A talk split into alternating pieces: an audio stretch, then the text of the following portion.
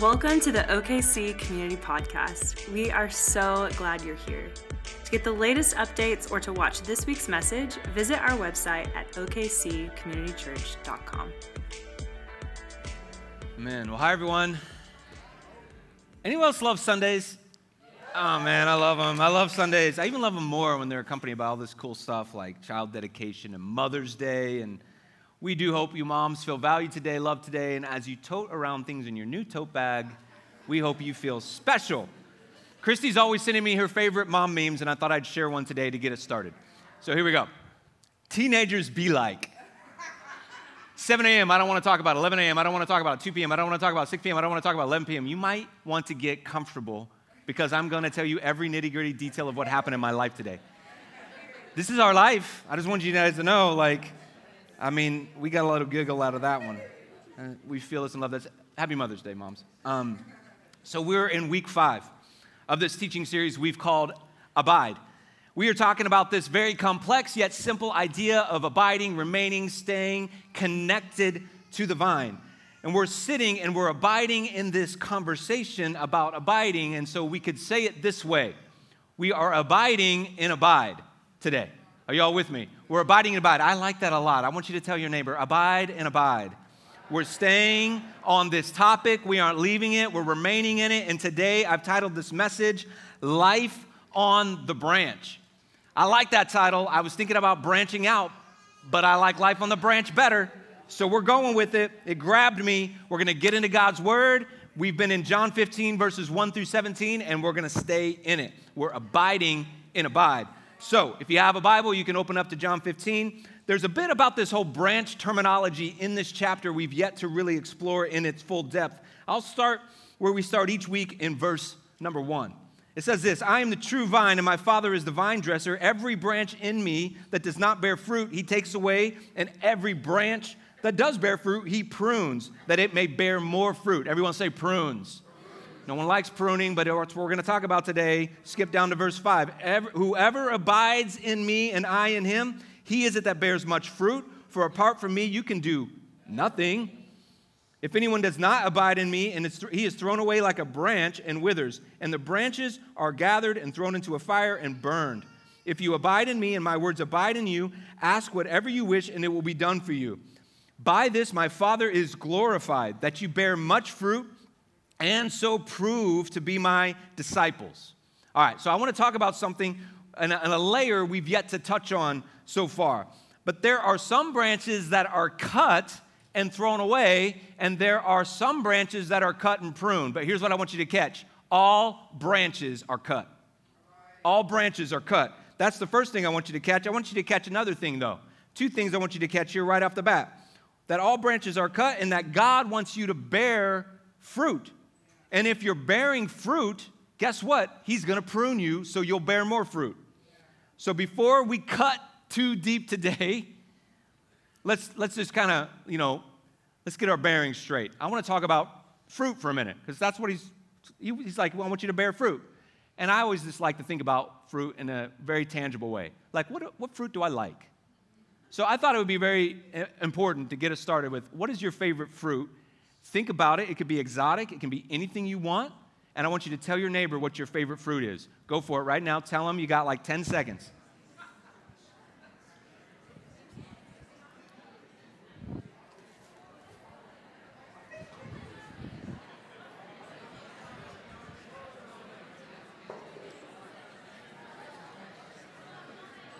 All right, all right.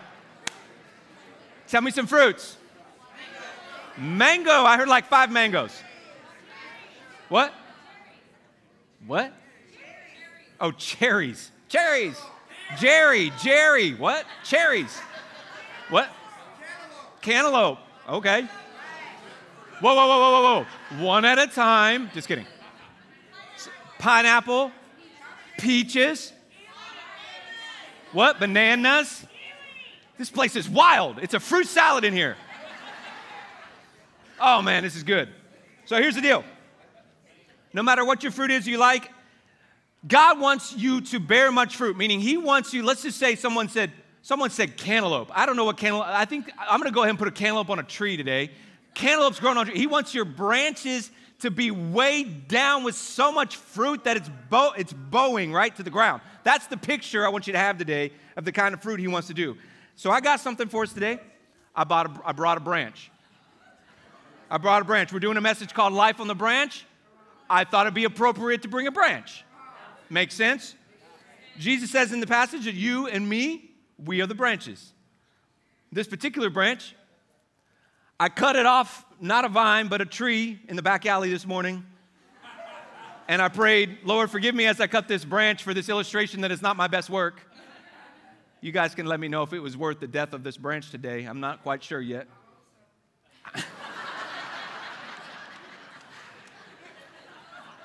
mm.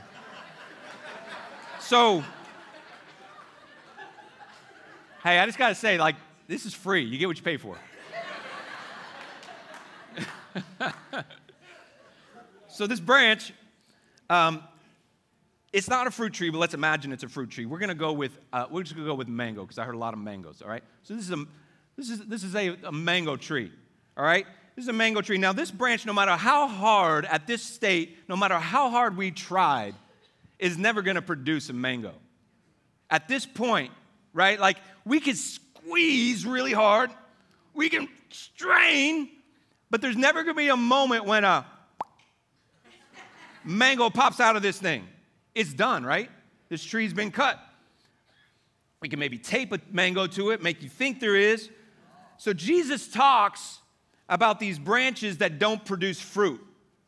And what he does with them is he says he takes them away and he throws them into the fire. Now, this particular verse, I needed to talk about it. It sparks all sorts of religious tension, a little bit of controversy. We can think, oh, does this mean if I don't have some proof of religious or spiritual fruit on my, in my life that God is going to cut me off and throw me into the fire, meaning, AKA, I'm going to hell if I don't have enough fruit? Like, are we, are we always kind of measure, like, how, how fruitful is my life? Is that what's going on in this passage? Well, first of all, we got to know that Jesus is speaking in a parable, meaning it's a story, it's, it's, it's an example, it's not a literal thing. He is actually giving a literal truth, but in, a, in an illustrative manner.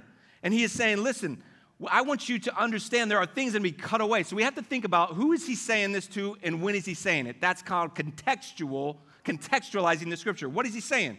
This conversation is taking place between Jesus and his disciples in the garden on the Mount of Olives hours before Jesus' arrest. The disciple John, who wrote this particular book, is sitting there. He's probably either transcribing what Jesus says, or maybe he wrote this in the days uh, soon after this event, but he writes all these things down. And if the significance of this moment really cannot be overstated, because Jesus must crystallize something for his disciples in this moment. They must understand and that the relentless trust that they're going to need to possess in the next few hours is going to have to be like a branch that remains in a vine. They're going to have to abide in something. Jesus knows that just in a few hours that all of them are going to abandon him when they should have abided with him. He knows it's coming. Yet anyway, in, in spite of it, and just a few verses later in John 15, he says, Hey, listen, no greater love has anyone than this, that they would lay his life down for his friends, and you are my friends.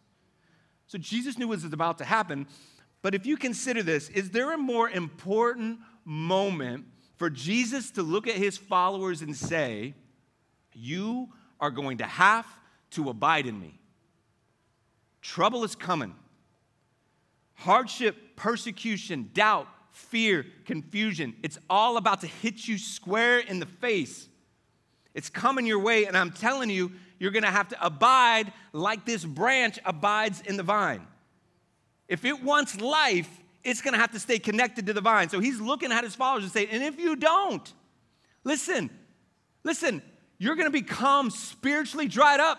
You're gonna, you're gonna be cutting yourself off from the source of life if you abandon me if you if you if you don't remain in me.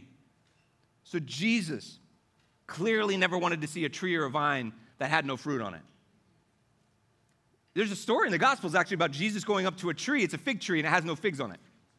You guys remember that story? He goes up to the fig tree it has no figs on it. He gets a little upset and he curses the tree and it dies.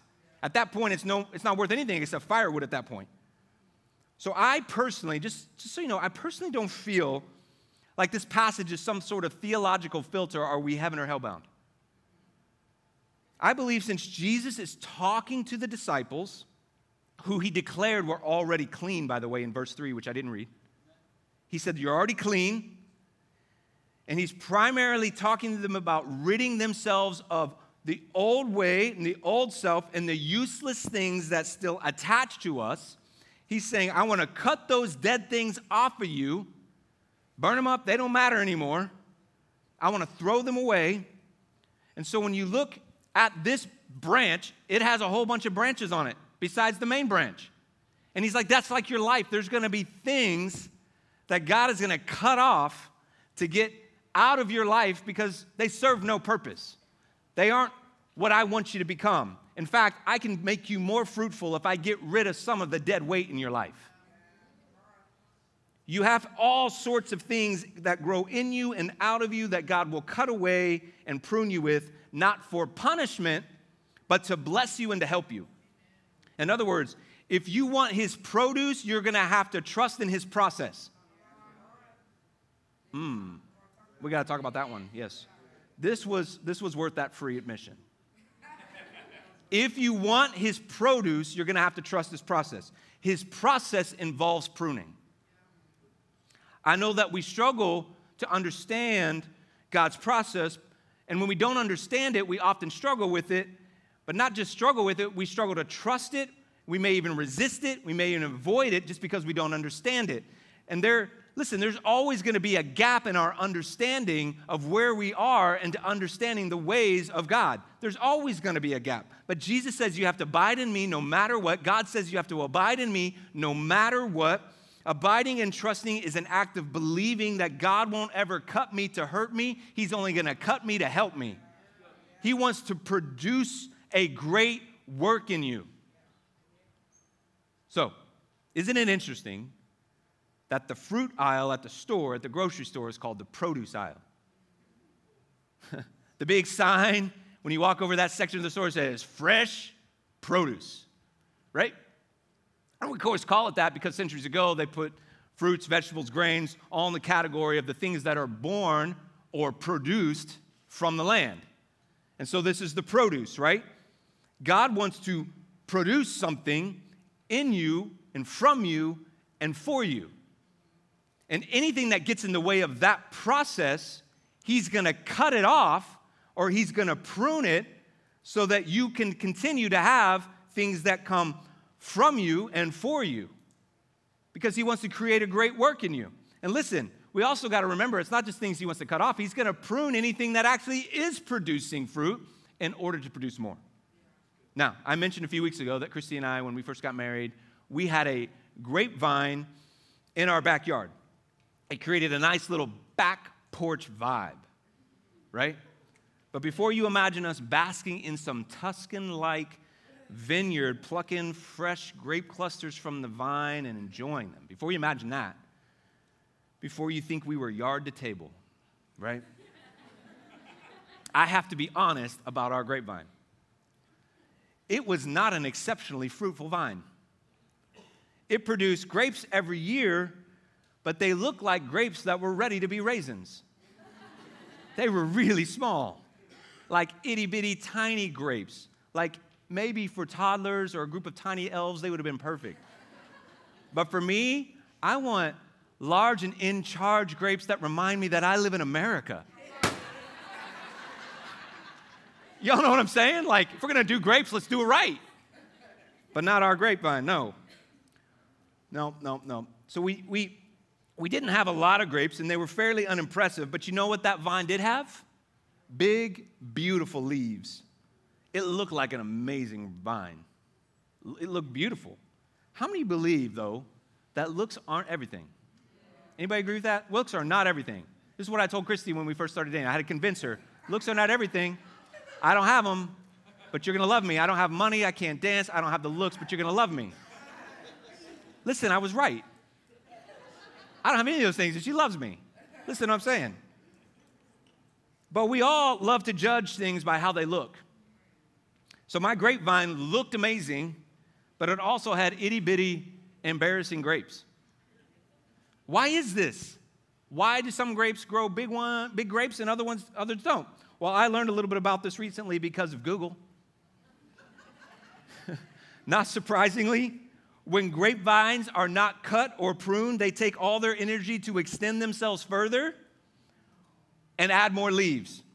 They produce a larger vine with more leaves, and they overextend themselves until they are unable to produce fruit, the very reason it exists. And you end up with a grapevine with no grapes, but one that looks sort of like mine, that was beautiful, and a leafy vine, but a fruitless vine. So, on top of that, I also learned from the Google that the more leaves there are on the vine, the more shade it creates, limiting the sunlight to the actual vine itself and the buds where the grapes will be produced. So you have a vine that is overgrown and covering up the vine itself and the fruit producing potential it possesses. Hmm. This sounds like a lot of people's life.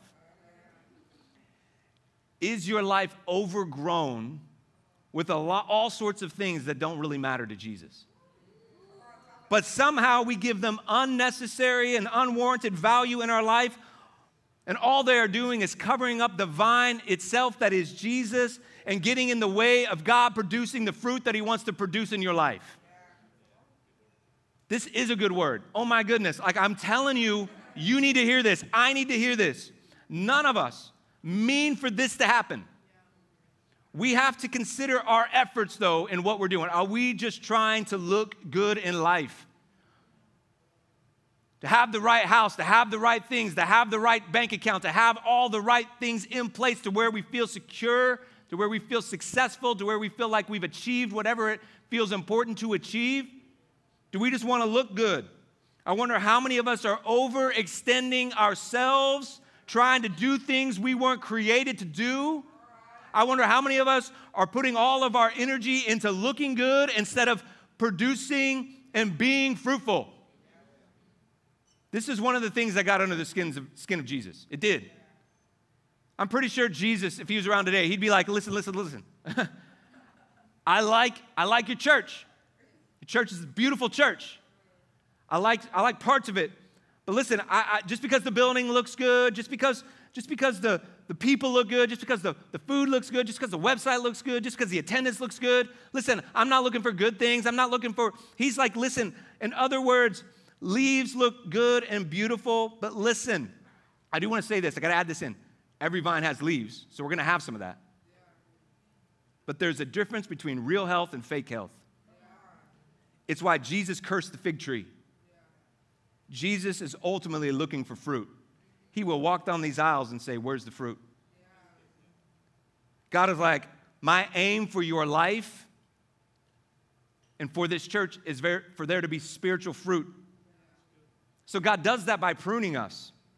So, life on the branch, or more appropriately, life as a branch, must be us delivering ourselves over to the gardener every day and saying, You are free to prune me how you want. Surrendering our life into his hands is like being the clay in the hands of the potter. It's like relenting to the fire as a precious metal that says, Refine me. By the way, the Greek word for prune is the word kathairo. Kathairo. Everyone say kathairo. Teaching you a little Greek today, which means to cleanse of filth or impurity, which makes sense, to prune trees and vines from useless shoots. To, to prune trees or vines from useless shoots. You guys know what those useless shoots are, right? Like the things that you see on trees. They, they pop out at the bottom of the tree, they kind of pop up, they're quick all of a sudden. Kathairo means they come along and they prune off all the useless parts of the vine or of the, of the tree. I was talking to Chad McLaren the other day, and Chad owns a landscaping company. You know, they do this kind of stuff all the time. He's, he's constantly taking care of trees and bushes and vines and flowers and all the things, right? And he says they're always pruning things, and they said, hey, they call them, they call the useless shoots suckers. Which I think is funny. He's like, hey, man, you cut them suckers off. cut them suckers off. And I, and I Googled it. I did, I did a lot of Googling this week. I Googled it, and that's actually what they're called. They're called tree suckers. They're called tree suckers or they're called sucker shoots. And their name implies their purpose. They want to suck the life out of you, right? These tree suckers try and get the tree distracted by giving all of its energy to those tree suckers instead of the nutrients to the branches that produce the fruit. How many of you have things in your life that are getting all the energy and it's an offshoot of what you should be? The nutrients are coming to you, but you're letting them all your energy go to the wrong place. That's what we mean by pruning those suckers off. The truth is, we often aren't aware of the areas that we need to prune. Here's the way you shouldn't be pruning yourself anyway. God prunes us way better than we prune ourselves. Not because we are easy on ourselves and, and, and, and or excuse me, yeah, God, we are easy on ourselves and God's hard on us. That's not what I mean. Not be, it's because that God is the gardener. He sees the whole garden. He knows the weather patterns. He knows the shade patterns of the, of, of the garden. He has a perspective that the branch can never have. We have to quit trying to do the job of the gardener. I don't know why we do this, but we keep getting these roles reversed. We keep trying to be the gardener, but He's God, our Heavenly Father, is the gardener. This would be like you needing to have major back surgery next week. Why don't you go with me on this? So you go when you meet with the surgeon, right? You go and meet with the surgeon, and he explains everything that's going to happen. He says, Hey, I'm going to go be cutting into your back. And then he says all the things he's going to do in your back, and, and you're sitting there listening to him, and you nod like you know what he's talking about. You don't know what I'm talking about. You're talking to a doctor, and they're explaining to him, and you're like, oh, yeah, yeah, yeah. Like, you have no idea. and then you try and explain to your friends what's going on. Hey, so what's, yeah, this doesn't work. You don't know what you're doing. But the day of the surgery, you show up and you say, hey, Mr. Surgeon, can you hand me that scalpel and a mirror? I think I got this. Listen, you're not the surgeon right? You don't know what you're doing. We have to surrender to the work of the surgeon in our life. Let's go this, let's take this a little further. I like the surgeon thing. A lot of us say, okay, fine, surgeon, Mr. Surgeon, Mrs. Surgeon, you can do the surgery. But I actually would like to stay awake during the surgery. That way I can talk to you about how it's going, give you feedback. There might be a few times while you're in that surgery that you are resisting what the doctor's doing and what the surgeon, surgeon is doing. Listen, that would never work. A surgeon cannot work under those conditions. The surgeon would say, No thanks, I'm not gonna have a part of that kind of surgery. You ever wonder why God's not working in your life? Yeah, it's, it's still coming, I think. Mm. Surgeons require something before they cut. They must put their patients to sleep so they cannot resist. So they are in a, in a complete state of surrender. Abiding is like surrendering to the surgeon. Abiding is surrendering to the reality that you are a branch in desperate need of not only from the life that is given to you by the vine, but for the work that only the gardener can do, which often includes cutting into your life. Because you are a living sacrifice. Romans 12, 1 and 2 says, Therefore, I urge you, brothers and sisters, in view of God's mercy, to offer your bodies as a living sacrifice, holy and pleasing to God. This is your true and proper worship. Do not conform to the pattern of this world, but be transformed by the renewing of your mind. Don't bend to the world, don't conform anymore. Like, literally, just trust in me. Be transformed by me. The implication of a living sacrifice when we really think about this, this is a brutal metaphor. Brutal. It's allowing God to cut into your life, sacrificially giving your old self over to death. To say, whatever is in me, God, whatever is not of you, whatever you don't want in my life, cut it away from me, prune it off of me, burn it up. I don't want it. Take it away. That's what this means.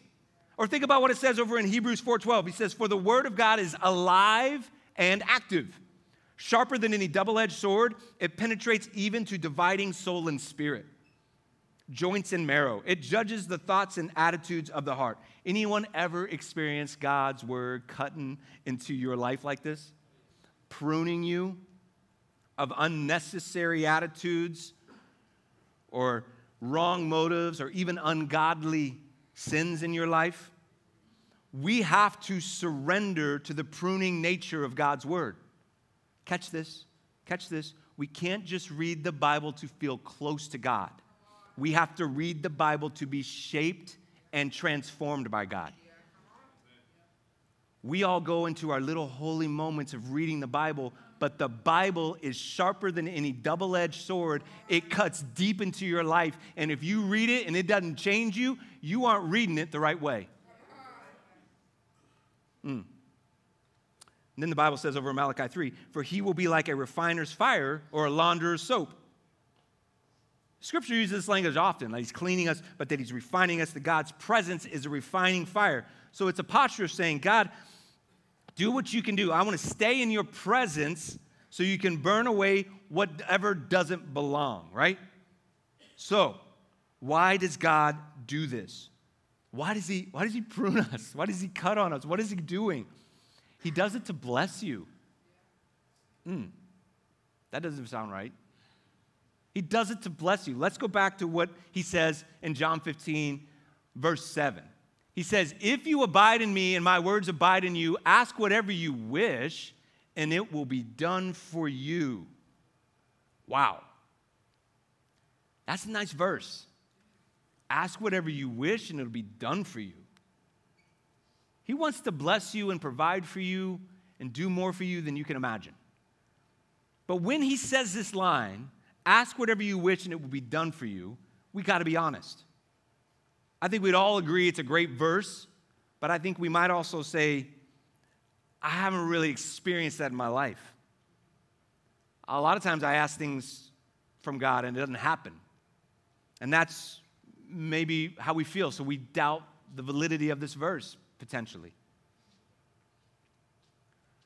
But can I put a thought out there? Maybe it's because we're trying to, God, to demand God to produce something in us that we weren't created to produce.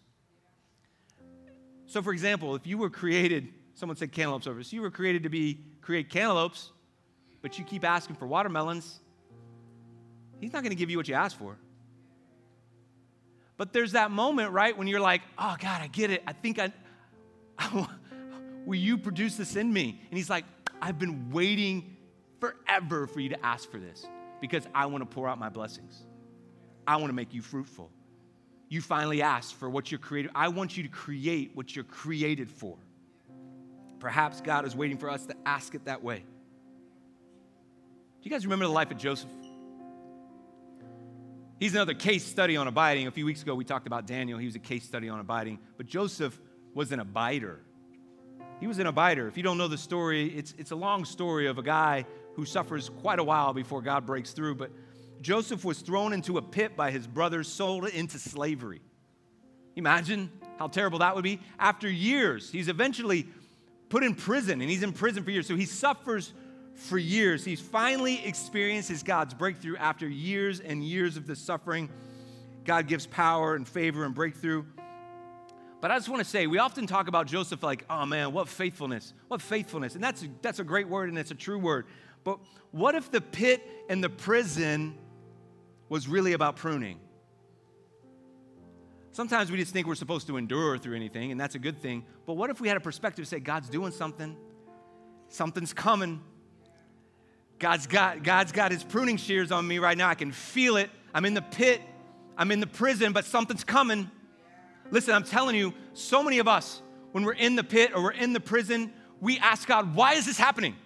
Why? And that is the wrong question. We never get clarity on why when we're in the midst of suffering, when we're in the midst of being pruned. We never get clarity on that because there's always a gap between our understanding of where we are and where God is because He has a different perspective on life. He's the gardener, we're the branch. We don't understand what He's doing. But don't you know that God looked at Joseph? He's like, I got a plan for you, and the only way I can get you to where I want to get you, the only way I can do the fruit that I want to produce in you is I got to take you through this thing and it's gonna be really hard. And anytime it gets really hard, we think this can't be of God. But what if God's saying, uh, You don't understand what I have prepared for you, what I have in store for you? So a lot of times we look, away, we look around and we go, Why, God? Why is this happening to me? Why is, why is it so much harder for me than it is for them? Why, God? Can't, do you even see me? Do you even know me? He's like, Listen, you don't understand. I know it hurts because I'm cutting on you, and cutting hurts. Cutting hurts. I get it. But just, just, just, keep, just keep trusting the process because what I'm about to do, it's gonna be, I'm gonna give you whatever you ask for. He does it to bless us. He does it to bless us.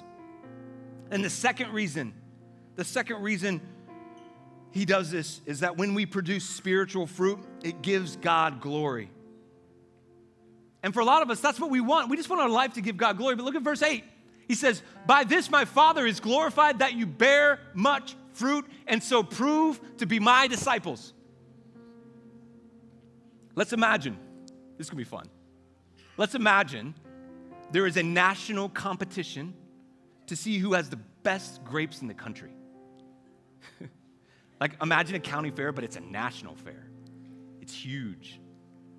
And let's say the judges of this competition come to you. And remember, you're a branch. this is like, this is a good illustration, I like. You're a branch, but you are nervously optimistic because you have the best grape cluster you've ever had. You're like, this could be good. And the, the, the judges come and they are blown away. They take your grapes and they're like, this is it. This is the, this is the winner. And so they declare your vineyard as the winner of the National Grape Championship. You are the 2003 champion. the crowd goes wild. Let me ask you a question Who gets the blue ribbon? Who who they writing the article about in the National Grape Gazette? Are they coming over to the branch and going, put the ribbon on the branch? No. It's the gardener. The gardener receives the glory. The gardener gets all the credit. They are writing about the gardener saying, look what the gardener did. He created a vineyard that produced that. And so when your life produces more fruit, it is for the glory of God. So maybe you're sitting there going, hold on, has God just created this system where he gets all the glory? He's like this egomaniac, hung, glory hungry person? That's not it at all. Him receiving the glory is actually an act of love and humility. Because here's what he knows He knows the greater my glory is in the earth, the more souls that will be saved from the fire. The greater my fame is among the nations, the more people who receive my grace and be connected to the vine. He knows that the greater his glory is, the more people will come to know him. He is serving us and he is saying, Listen, when you produce more fruit, it is disciples making disciples, it is people reaching people, it is kingdom come, will be done stuff. And so, yes, we want our life to be pruned, we want it to be cut on. We're like, God, I want to give you all the sunlight you need, shine on that, shine on that vine, produce in me what only you can produce. God is glorified through the process when we are shown to be his disciples. So I'm going to close with prayer. If you're in the band, you can come. I want to truly consider this though. What's the job of a branch? What's the job of a branch? The job of the branch is to receive. If we did a word study on the word receive, you'd be amazed at how much of your Christian life is about your ability to receive to receive the pruning, to receive the moving, to receive the trimming, to receive the nutrients that God's word will give us. We don't have to push or strain or strive. We just have to trust. So, what if today you step back and you considered all the ways that God has blessed you through his pruning? What if today you let his word deeply penetrate your heart and you no longer are fighting against it, no longer avoiding it, but you're inviting it in to say, Will you shape me? Will you transform me, God, through your word? Because I know it will cut like a knife. There'll be parts that hurt, but it will be for your glory and it will be for my blessing. Listen, life on the branch. It's about trusting his process so he can give you his produce. Let's say it one more time because hopefully something sticks today. Life on the branch, it's about trusting his process so he can give you his produce. I want to pray together. Would you stand with me? Would you stand with me? We're going to pray. We got one song. We're going to worship. But I just want to say this Holy Spirit, Holy Spirit, would you come right now? Would you move today? Would you, would you uh, start speaking to us? Would you give us ears to hear the things that we need to hear? Would you open our hearts, Father, in a way that, Lord, just surrenders to what you want to do? Today, you may, need to say, you might need to say, God, I'm sorry for the way I've resisted you. I want to trust you. I want to surrender to you. You see, one of the great truths that undeniably says that God is for you is whenever in this verse, when he says, Abide in me, he goes on and he says, And I will abide in you. I will remain in you. If you ever wonder if God is for you, God is saying, I'm going to stay with you. I'm going to remain in you. I'm going to abide and abode with you. God is for you today. He wants to bless you. Today, if you are thinking, ah, I just need to surrender my life to Jesus, I just need Christ in my life, maybe you're thinking, I've never really done it. Here's what I want to say it's not just about believing in God and uh, that God exists. There is a, there's an active posture of saying, I've surrendered my life to Jesus. So, with everybody's heads bowed, if, you, if you're not doing that, I just want to pray this. If today you are thinking, man, I maybe I believed in God, maybe I was questioning God, but I think today what I'm feeling in my heart is God calling me to Him. There's a surrender. Jesus says, No one comes to the Father except through me. And so we say it this way we say, Jesus, I give you my life. It's just a simple prayer. But if you want to surrender your life to Jesus, just say that prayer. Just say, Jesus, I give you my life. Just pray that wherever you're at, surrender it to Him. If you're tired of trying to do it on your own, if you're tired of feeling like a twig disconnected from the vine and you want to be grafted into His vine today, just say, Jesus, I give you my life. Jesus, I give you my life. Just pray that to Him right now. Lord, I thank you for anybody that's praying that right now. I pray that you would seal this moment in their heart, that, Lord, that their life would be transformed by you in this moment. Jesus, I give you my life. You can pray it right now. We love you, Lord. We pray these things in your holy name. We thank you for your word today. May it do the work that only your word can do and your spirit can do. Make us better, Father, for your sake, for your glory. In your name. Amen. Listen, this is a time of response. This altar's open. This altar's open if you'd like to come while we sing. You can come sing and come pray with uh, our worship, I mean, excuse me, our prayer team who will be here. They'd love to pray with you.